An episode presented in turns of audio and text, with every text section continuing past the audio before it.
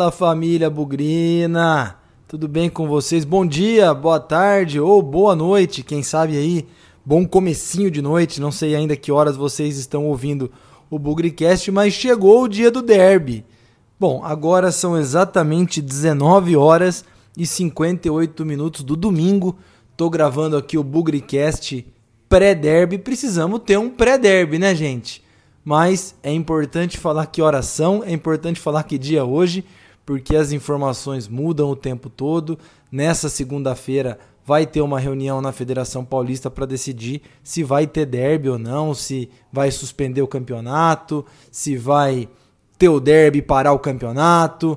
Tá tudo muito incerto, mas a verdade é que desde sexta-feira, na verdade desde a confecção da tabela, quando marcaram esse derby para segunda-feira, foi uma pataquada atrás da outra. Então, nesse pré-jogo do derby, admitindo que ele vai acontecer, eu, Lucas Pezão, vou falar um pouco de como foi esse processo, vou falar um pouco das expectativas para o jogo, gastar um tempinho, né, gente, infelizmente, para falar do circo que foi esse portão fechado, mas também vamos gastar um tempo importante para motivar a torcida, motivar os jogadores, porque é derby e não é só derby.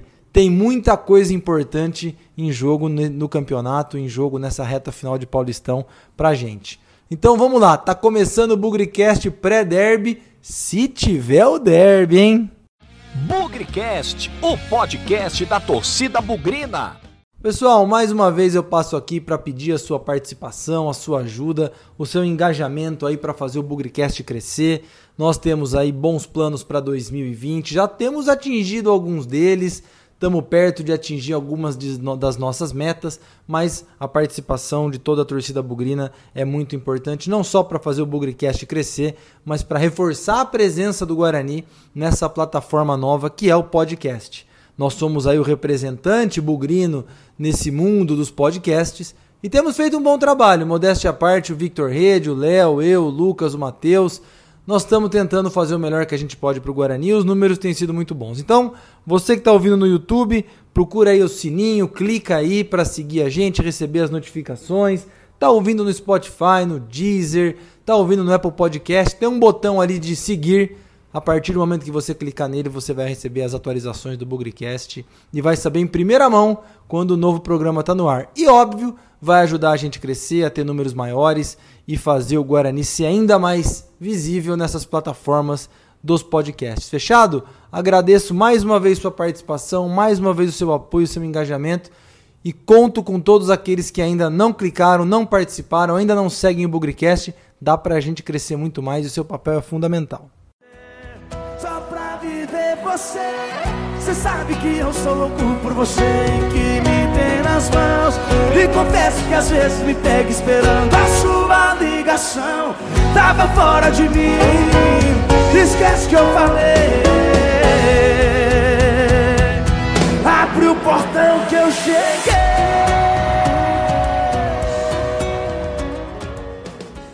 Se a gente voltar um pouquinho no tempo, acho que lá pra novembro ou dezembro, saiu a tabela do Campeonato Paulista e a gente foi surpreendido, primeiro com o derby nessa reta final de Campeonato Paulista. Nunca é muito bom clássicos assim na reta final do campeonato, porque às vezes a concorrência, a competitividade pode deixar o jogo ainda mais crítico. E aí com o desdobramento da tabela a gente foi informado que quando as datas foram efetivamente desmembradas, o derby ficou para uma segunda-feira.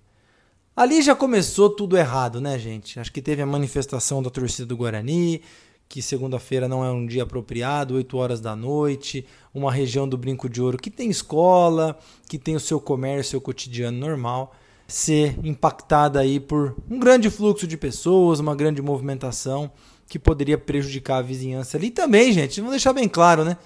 Data de clássico é final de semana, não é segunda-feira, então tem muito bugrino aí que vinha de outras regiões do Brasil, de São Paulo, de outras cidades aqui próximas, que muito provavelmente aí com o derby na segunda-feira não seria possível a presença. Então, por si só, o jogo na segunda-feira prejudica a presença de público e isso desde o princípio a gente alertou. A verdade é que o campeonato começou, o Guarani começou bem, engatou aí boas vitórias, engatou liderança do grupo, E essa história de derby na segunda-feira passou a não fazer nenhuma diferença quase, né? A gente via a mobilização da torcida bem grande, já com muita antecedência, uma campanha aí que as páginas do Guarani cabeçaram com a hashtag 18 mil no Brinco, já convocando, já acordando o pessoal para a importância do derby na segunda-feira, todo mundo se programar, e a movimentação foi excelente. Tanto é que nessa semana, depois da vitória contra o Ituano, 2-0 lá em Itu, a movimentação de ingressos foi excelente. Acho que até a última quarta-feira ou quinta-feira,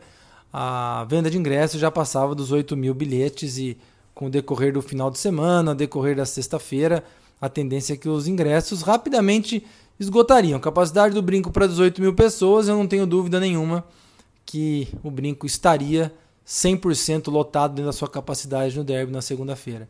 E aí é que entra a parte triste, né? O último capítulo, ou penúltimo, né? Porque ainda tem coisa para acontecer, mas eu coloquei que o Brinco estaria lotado por conta dessa definição da última sexta-feira por parte da Prefeitura, por parte da Secretaria de Saúde e sei lá por mais quem, em fechar os portões do derby aí pela preocupação com o coronavírus. Olha, eu fiquei extremamente irritado, eu fiquei extremamente decepcionado, puto da vida, gente. Falando português real, acompanhei as entrevistas coletivas na sexta-feira, acompanhei os tweets, acompanhei a movimentação nas redes sociais. Pode dizer que não, pode dizer que mais ou menos, pode dizer que sim.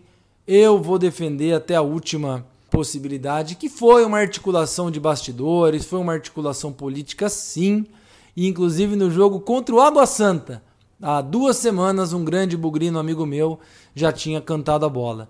Eles vão fechar o portão por conta do coronavírus. Nem se falava em coronavírus no Brasil direito, talvez a gente tinha 1 ou 2 casos ali, se muito, mas eu estava no Brinco de Ouro, antes do jogo contra o Água Santa, ele falou para mim: não me surpreenderia se esse lobby por portões fechados por parte deles viesse. E veio. Não adianta aqui a gente ser ingênuo, a gente ser inocente.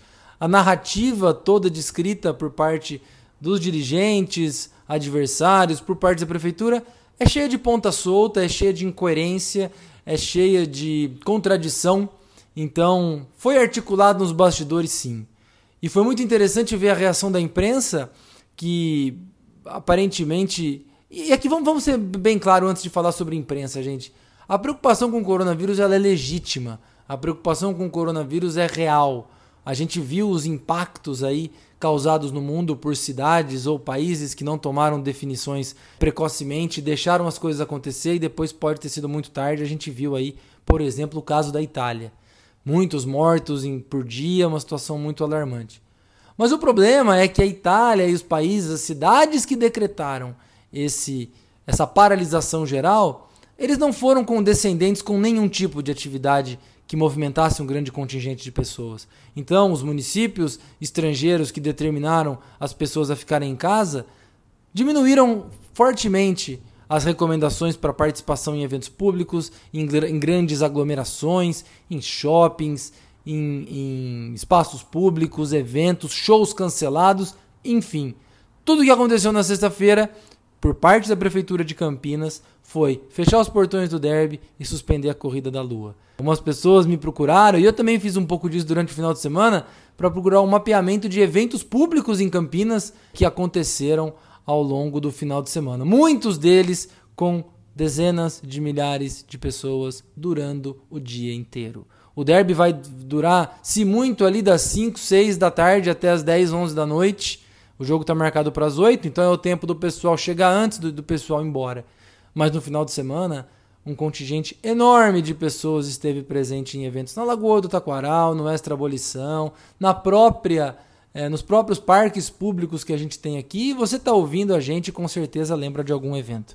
Então, com todo respeito aí às entidades públicas, a imprensa tentou empurrar aí que o Guarani tem assessores e vereadores envolvidos com a Prefeitura de Campinas, então não houve uma influência do rival, mas houve sim, gente. Vamos largar a mão de ser coitadinho aqui, de ser inocente, porque isso aconteceu. E é muito interessante a gente ouvir isso na imprensa, da mesma pessoa que diz não houve nenhuma influência nos bastidores políticos, 2 minutos depois ela diz que o presidente do nosso rival aí sai extremamente aplaudido pela torcida deles. Então a incoerência passa também na opinião da imprensa. Eu volto a dizer, a preocupação com o coronavírus é legítima, é importante, é uma questão de segurança e de sanitária nacional. É uma questão de evitar disseminação de doenças. Mas vamos ser coerentes. Campinas, na sexta-feira, tinha que ter baixado uma portaria cancelando todo e qualquer evento que aconteceria na cidade, a partir daquele momento ou a partir do sábado, quando quisesse.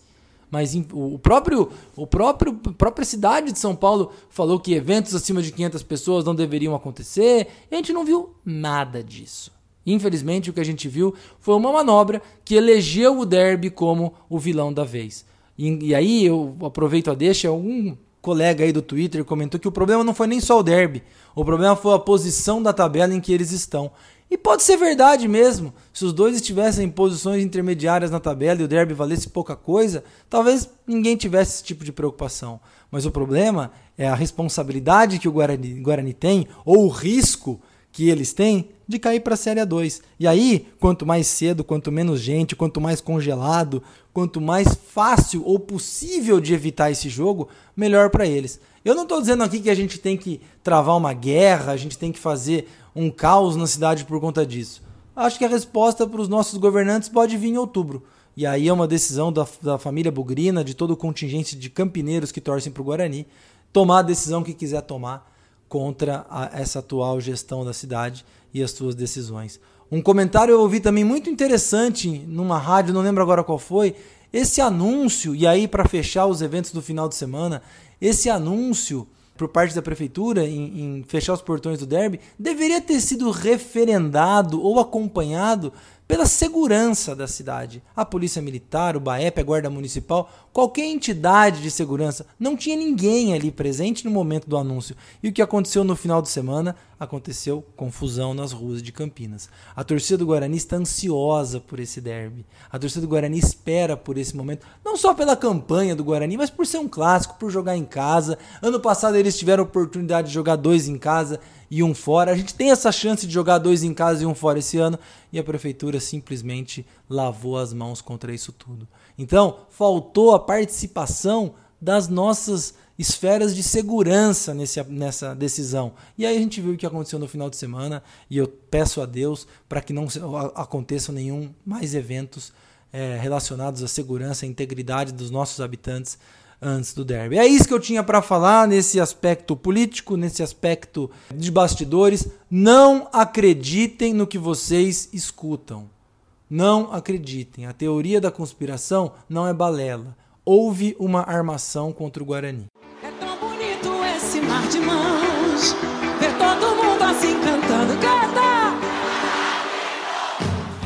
E diante dessa armação, quem sabe até, né? A gente não sabe qual vai ser a decisão dessa manhã da Federação Paulista com relação ao derby. O que a gente viu ao longo do final de semana foi uma série de decisões dos órgãos gestores de campeonatos pelo Brasil. Eu vi notícias do basquete, acho que eu vi alguma coisa do vôlei, mas a CBF cancelou os seus eventos e, no fim das contas, a Federação Paulista marcou uma reunião para essa segunda-feira de manhã para decidir o que deve acontecer com o derby e com a sequência do Campeonato Paulista. Palpite meu! O derby vai ser mantido com portões fechados. Passado o derby, o campeonato para por 15 dias, 20 dias, 30 dias. E aí vai ser um Deus nos acuda para os próximos passos. Se vai mudar o regulamento, se vai manter o regulamento, se vai mudar alguma coisa do calendário do Campeonato Brasileiro, da Série A, da Série B, vai saber o que vai acontecer. Esse é o meu palpite. O derby está mantido e depois para ver o que vai acontecer com relação ao coronavírus. E o importante do derby estar mantido, eu já faço a deixa aqui do que está em jogo nesse derby, é o Guarani entrar em campo, é o Guarani aproveitar os resultados do final de semana. Vamos lembrar aí, a Ferroviária jogou em casa contra o Novo Horizontino, ficou no 0-0, parou nos 11 pontos. O Corinthians, que todo mundo dava que bateria o Ituano tranquilamente, empatou por 1-1 com o Ituano, ficou nos 11 pontos. O único resultado ruim foi a vitória do Bragantino em casa contra o Água Santa por 4-0, chegou aos 17, e nós estamos ali no meio, segundo lugar do grupo, 13 pontos, e vencer o derby nos coloca com 16 pontos, a 1 do Bragantino, a 5 do Corinthians e da Ferroviária, e aí vai nos faltar praticamente aí 2 pontos para sacramentar de forma sozinha, né, sem depender dos resultados de ninguém, nossa classificação para a segunda fase do Campeonato Paulista. Se é que vai ter segunda fase, eu estou tratando o cenário com relação ao regulamento de hoje. Mas também está em jogo, por que não, o rebaixamento aí do time que está fugindo do derby, pedindo pelo amor de Deus para fechar o portão, já está tratando a possibilidade, eu vi aí no Twitter, eles tratando a possibilidade do derby ser cancelado também, ou seja, estão morrendo de medo de jogar o derby, estão preocupados aí com o rebaixamento e... Tem 7 pontos, todo mundo acima deles aí pontuou, com exceção do Botafogo, que tomou um cacete do Oeste. Então hoje, a distância deles para sair do rebaixamento são 3 pontos. Se a gente ganhar o derby, e olha, até se a gente empatar o derby, eles vão continuar bem longe, isolados em último lugar, talvez, não sei como é que tá a pontuação do Botafogo, mas vão continuar na zona de rebaixamento se empatar. Mas aqui ninguém vai falar de empate, nós vamos falar que nós vamos para cima deles e conseguir os 3 pontos, deixando eles em quarentena na lanterna do Campeonato Paulista da Série A1 a 2 rodadas do fim, de novo, se não mudar o regulamento. Acho que nós temos uma grande chance de fazer o resultado em casa.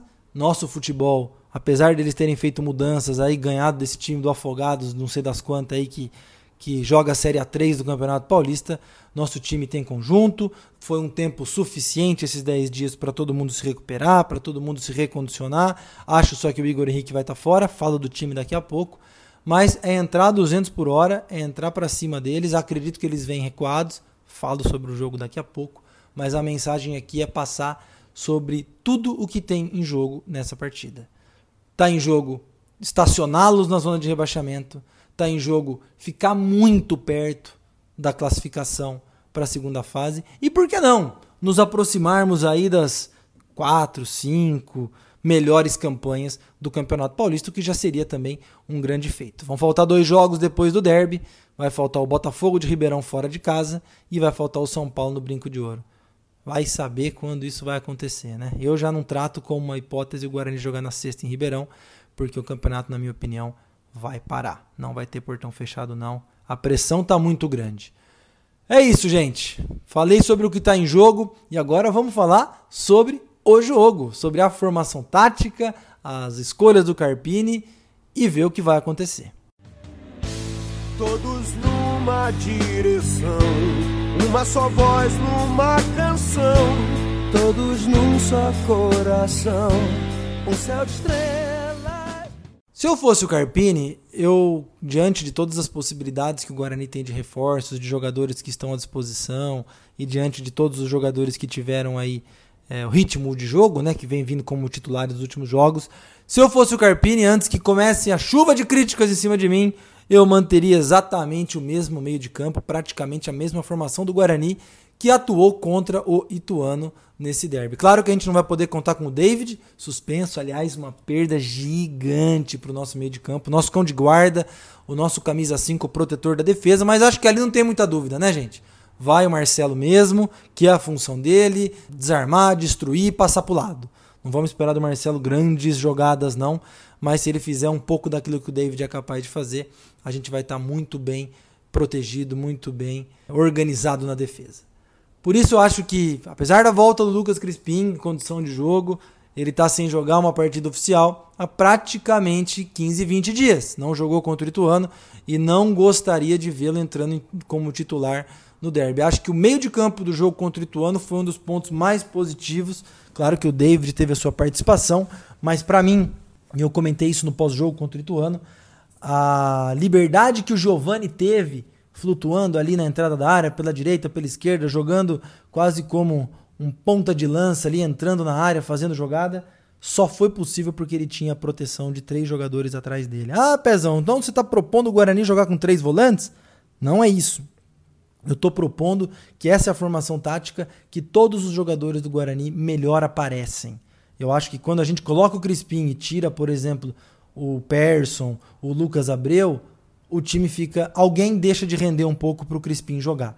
Eu acho que o Giovani, por exemplo, acaba sendo sacrificado com a presença do Crispim.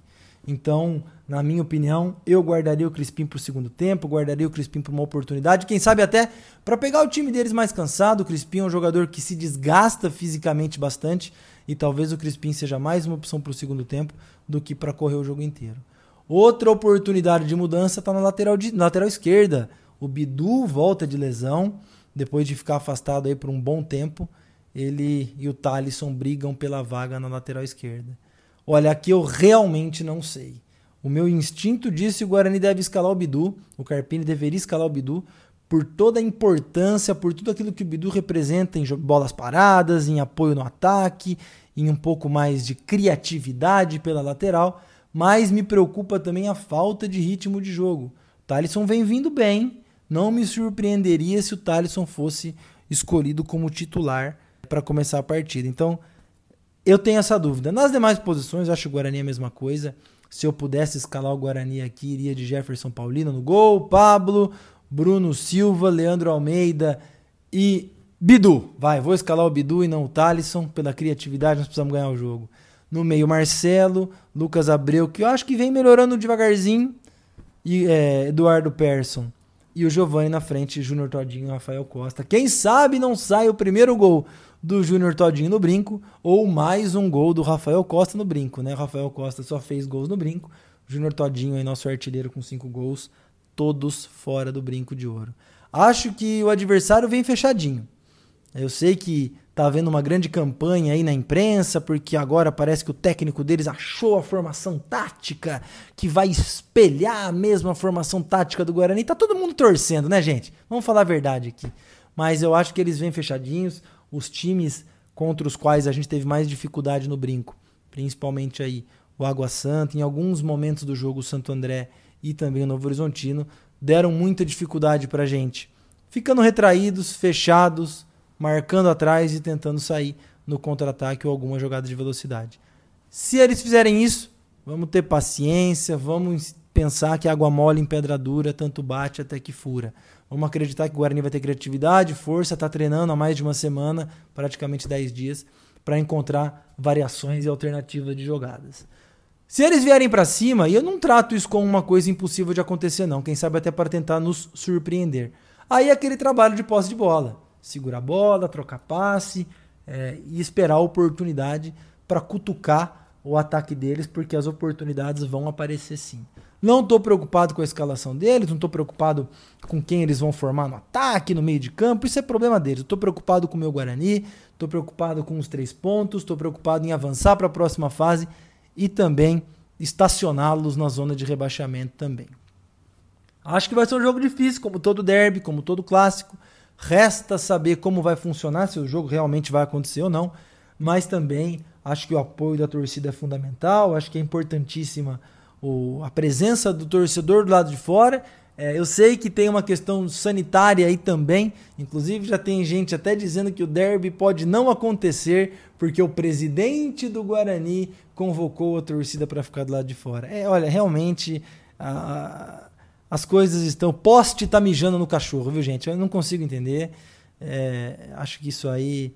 Não sei que ponto nós vamos chegar, aonde nós vamos chegar, encontrando sempre os culpados pelo lado do Guarani nesses problemas que têm acontecido ultimamente. Acho que vai ser um jogo duro, confio no Guarani e acho que a gente vai conseguir sair com os 3 pontos de mais um derby. Se a vida começasse agora e o mundo fosse nosso outra vez, que a gente não parasse mais de cantar, de sonhar.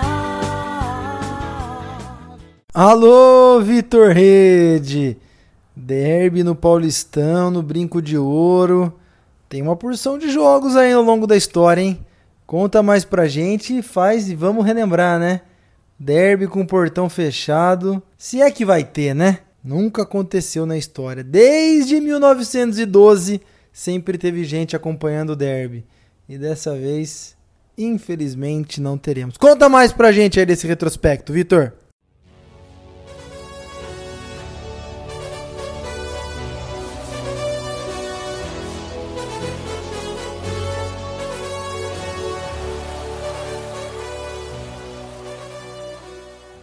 Fala Pezão, fala galera do BugriCast, aqui quem tá falando é o Victor Rede e tô sempre passando dados, curiosidades e estatísticas dos confrontos do Guarani nesse Paulistão 2020. O adversário da vez é o nosso maior rival, ou seja, o derby campineiro. Tá aí mais um jogo muito importante para o Guarani nesse Campeonato Paulista, que pode decretar a nossa classificação para a próxima fase. Então vamos estar trazendo para vocês alguns números aí da história no Campeonato Paulista da Série A1. Ao todo foram 80 jogos, com 21 vitórias do Guarani, 32 empates. E ao longo da história, teve muitos jogos importantes entre essas duas equipes. Mas o legal foi o primeiro confronto por Campeonato Paulista da Série A1, que foi lá no dia 12 de agosto de 1951, ainda no antigo estádio do Guarani, no Pastinho, ali no Guanabara. O Guarani venceu por 2-1 e o primeiro gol foi de China, marcando para o Bugri. O segundo gol foi contra. Ao longo aí também muitos confrontos importantes.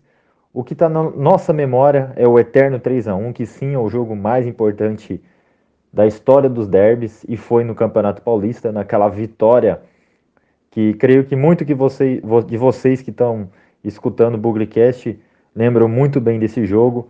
Vencemos ali de virada, saímos perdendo no primeiro tempo. Mas no segundo tempo, Medina fez 2 gols, logo depois que o Fábio Bahia empatou o jogo. Mas se tratando assim de alguns jogos importantes, tivemos em 1984 uma vitória por 3-1, vencendo ali depois de algum tempo. Tem até um programa especial sobre esse derby aí nos nossos podcasts. Procurem aí nas nossas listas de reproduções que vocês vão achar, que a gente até colocou ontem, no domingo, que conta um pouco mais detalhadamente esse jogo, essa vitória do Guarani, com 2 gols do Neto, que tinha apenas 18 anos. Um jogo também muito legal para o Campeonato Paulista foi a vitória em 1979, que era do Campeonato Paulista de 78, vencemos por 2-0. Mas o legal foi que esse jogo foi no Pacaembu, com o mando do Guarani, e ao maior público em derbys. O público pagante foi de 38.948. E os maiores artilheiros desse confronto é Vila Lobos e Zenon, ambos com 5 gols. Vila Lobos jogou lá nos anos 50, começo dos anos 60, no Guarani. Já Zenon, todos vocês se lembram muito bem, que jogou ali da metade dos anos 70 para frente até o comecinho de 80. Então é isso, eu espero que vocês tenham gostado, um grande abraço e até a próxima.